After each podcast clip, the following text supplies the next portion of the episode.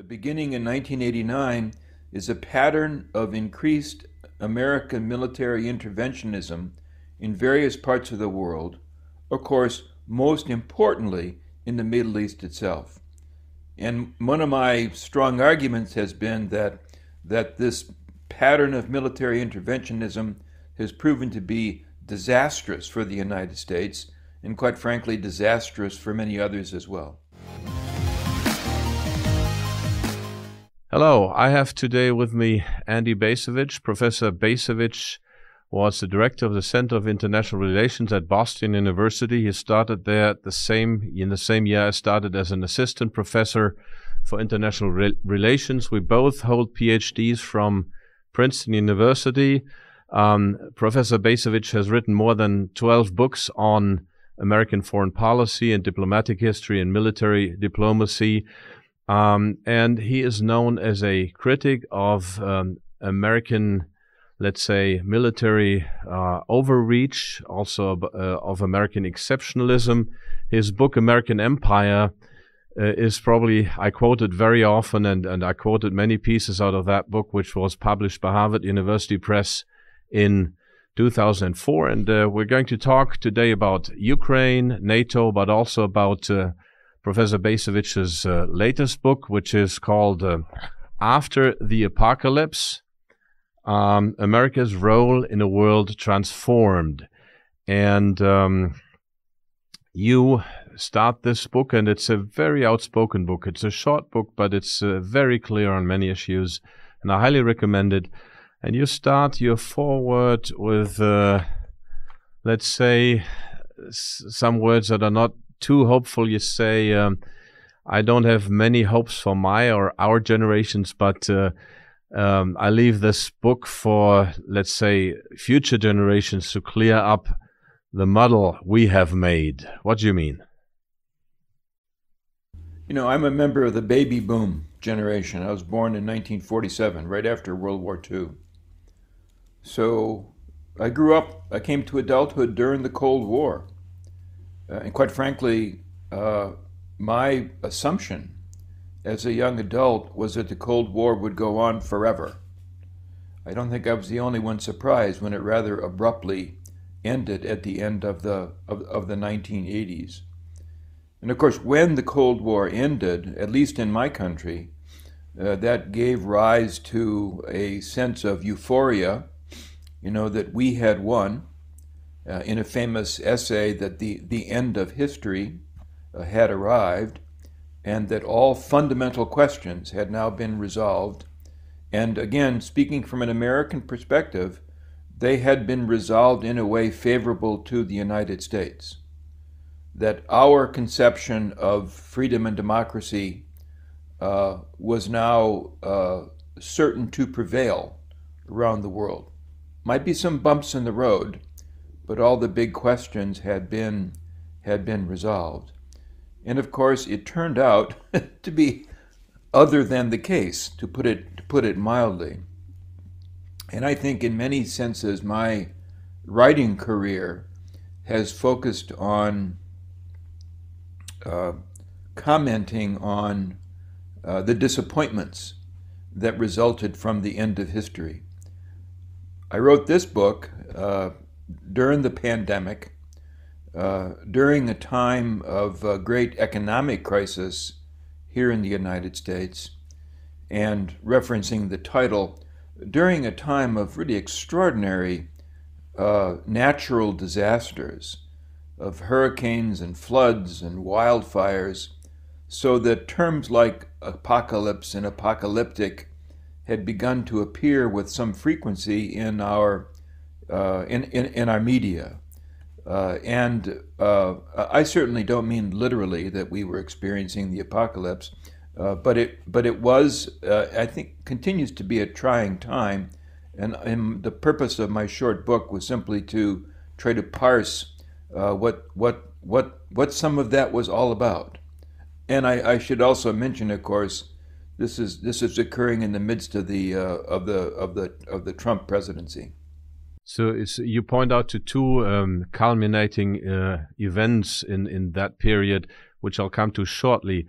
But just for our listeners, uh, American exceptionalism. You said uh, America had prevailed, had won the Cold War.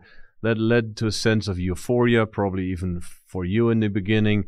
But what went wrong? What went wrong really in those years? And you've been an ardent critic, and I should also note that you have been a critic of U.S. military overextension. You have been a tank officer. You are a retired colonel. One of your sons paid the high, or your son paid the highest price, and he died in the line of duty in Iraq in 2007. So you know about military matters very deeply, and you still are a, I would say you're a conservative, but you're um, um, you you're a critic of military expansionism or overextension, and of exceptionalism. So, um, what are your thoughts on this?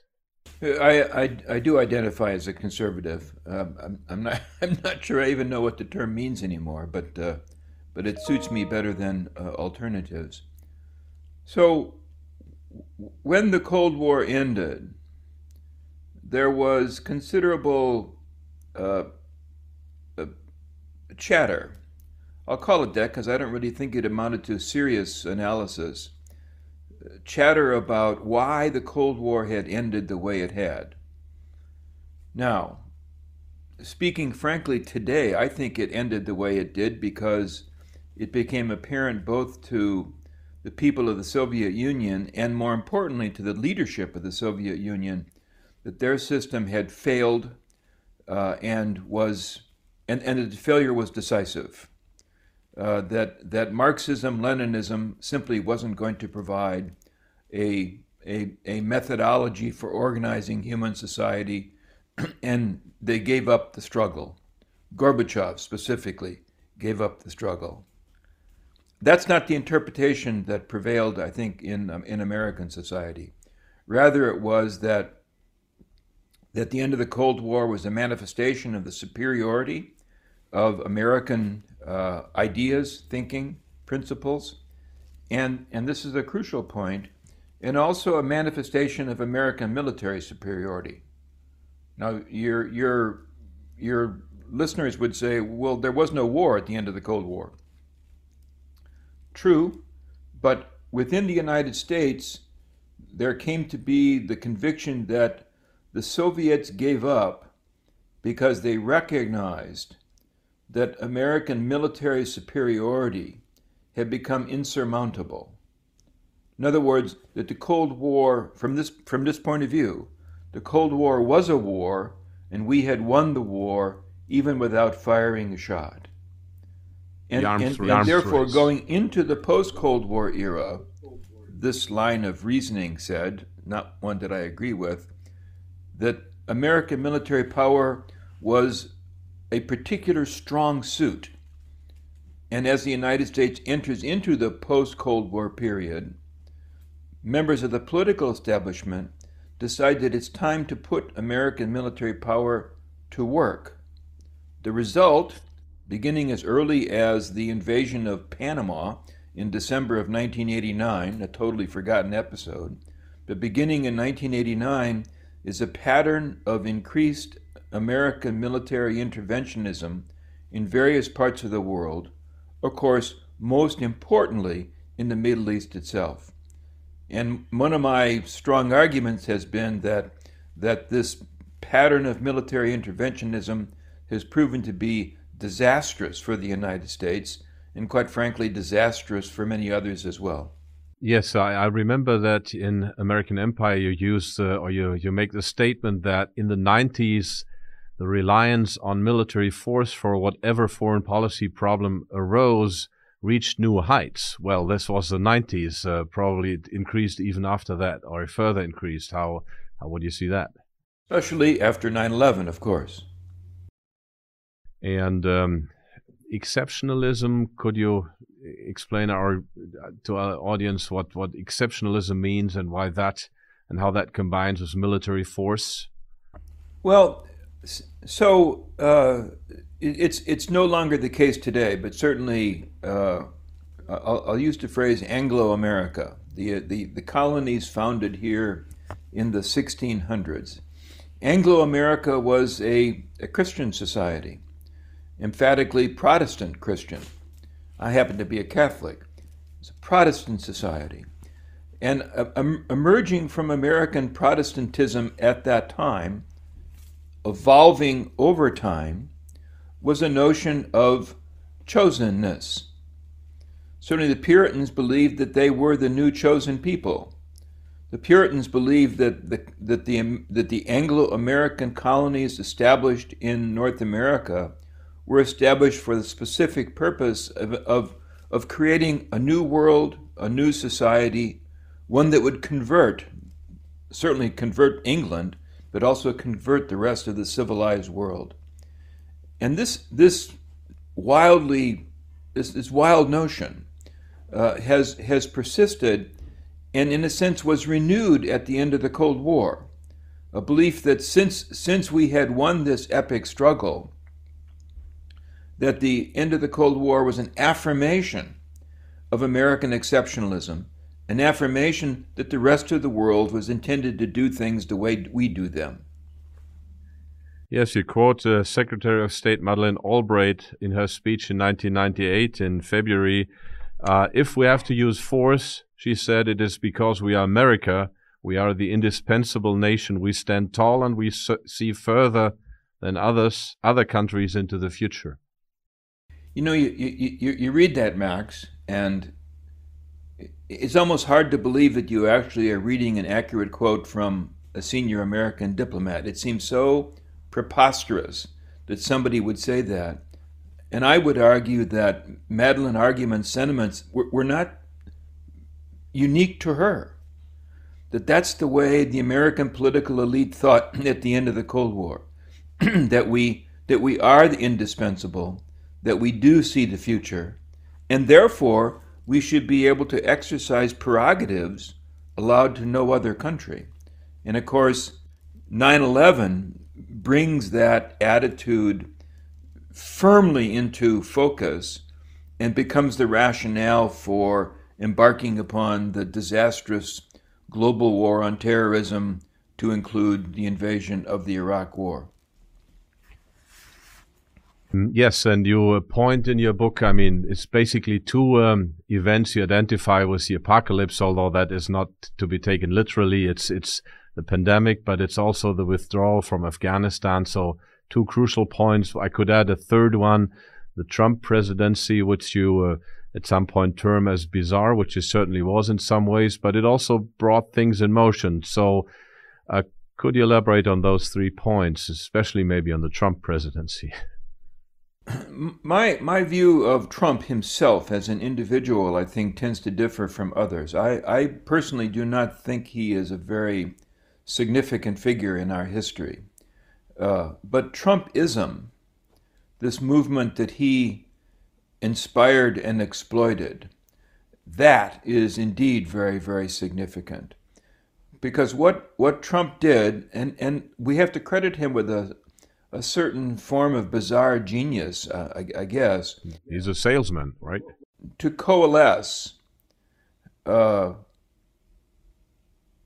a sense of alienation and anger that was felt by tens of millions of Americans who did who could not find an outlet for their concerns in either of the, the Democratic Party or the Republican Party pre-Trump.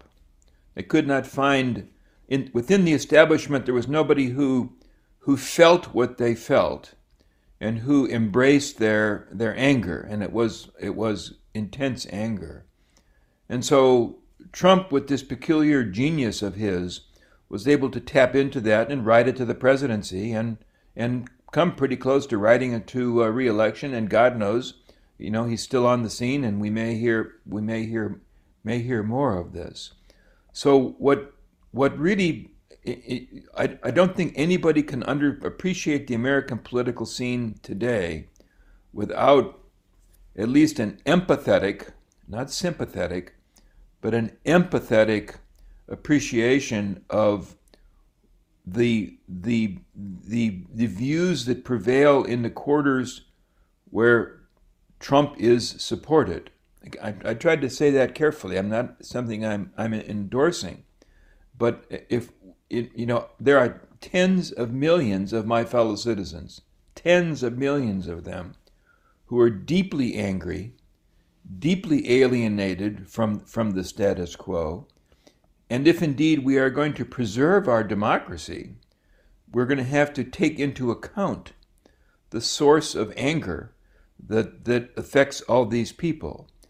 And uh, one of the, when this gets us off the topic, I think, but one of my concerns is that the, the, the, the, the media establishment, you know, if we're talking about the New York Times and the Washington Post, uh, is so unsympathetic to the people that Hillary Clinton called the deplorables, uh, that that that there's there's an inadequate effort to understand what the deplorables are so angry about. Yes, uh, and uh, I mean Trump is not a political thinker. We agree on that, or not not so deeply, but he's a marketing man, and he he has a, he has a sense for the issues. So he's a gauge for for uh, the sentiment in some ways. And as you said, he culminated, or he, he it culminated around him.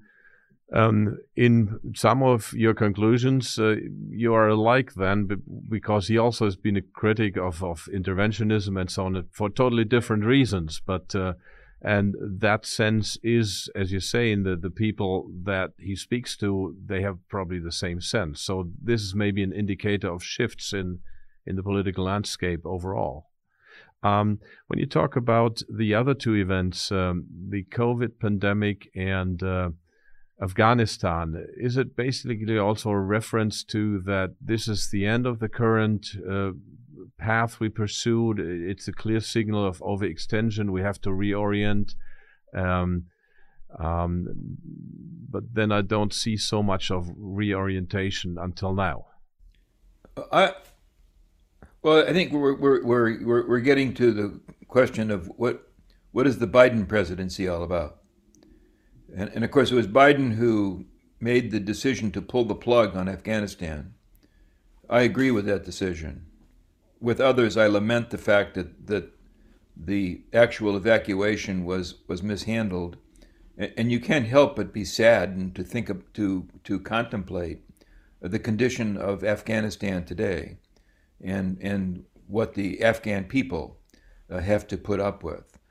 That said, I think we could have stayed there for another 50 years and wouldn't have made any appreciable difference in, in, in the country. The, the, the notion of somehow saving Afghanistan was way beyond the capacity of the United States or the United States and the rest of the of, of the western of the of the western world. So that had to happen. We had to tear the we had to tear the bandage off the off the wound if it was ever going to ever going to heal. Now, it does not seem to me, however, that the if we if we would take the failure of, Afghanistan and lump it in with the failure of Iraq, it doesn't seem to me that there has been uh, within the establishment any serious appreciation of what caused those failures and and how the United States should behave differently in the future. And that, I think, really brings us to Ukraine in a way. Uh, the fact that the Ukraine war began so quickly after the Afghanistan war uh, ended provided an excuse not to think about Afghanistan. It provided an excuse to go on to the next thing. And the next thing, of course, is to elevate, I think mistakenly, uh, elevate Russia into the status of uh, of, of the Soviet Union uh, during, during the Cold War. Uh, and to have the Ukraine war now uh, in conjunction with the, I think, exaggerated threat of China become the basis of a new, a new Cold War. That seems to be where we're headed. Uh, what's the evidence? I mean, the, ev- the evidence, of course, is the further expansion of NATO. The evidence is the uh, uh, increasing recommitment of U.S. forces to uh, to Europe. The evidence is the uh, ever increasing size of the Pentagon budget, uh, all of which to me suggests that we're my country we're intent on forgetting uh, the debacle of the global war on terrorism pretending that it never happened and, and restoring policies that may have made sense back in the 1970s and 1980s, but don't make sense today. Now, although I'm a conservative, I also happen to be somebody who takes very seriously the threat posed by the climate crisis. Uh, I think I think that is a common threat to humankind, and I am struck. Many others have made this point, but it's a good point. I'm struck by the fact that the more that we plunge into this new Cold War, which will inevitably involve uh, uh, pit us against China, it will become that much more difficult to put together a global response to uh, to climate change, which really is what should be uniting us uh, and uniting all our efforts.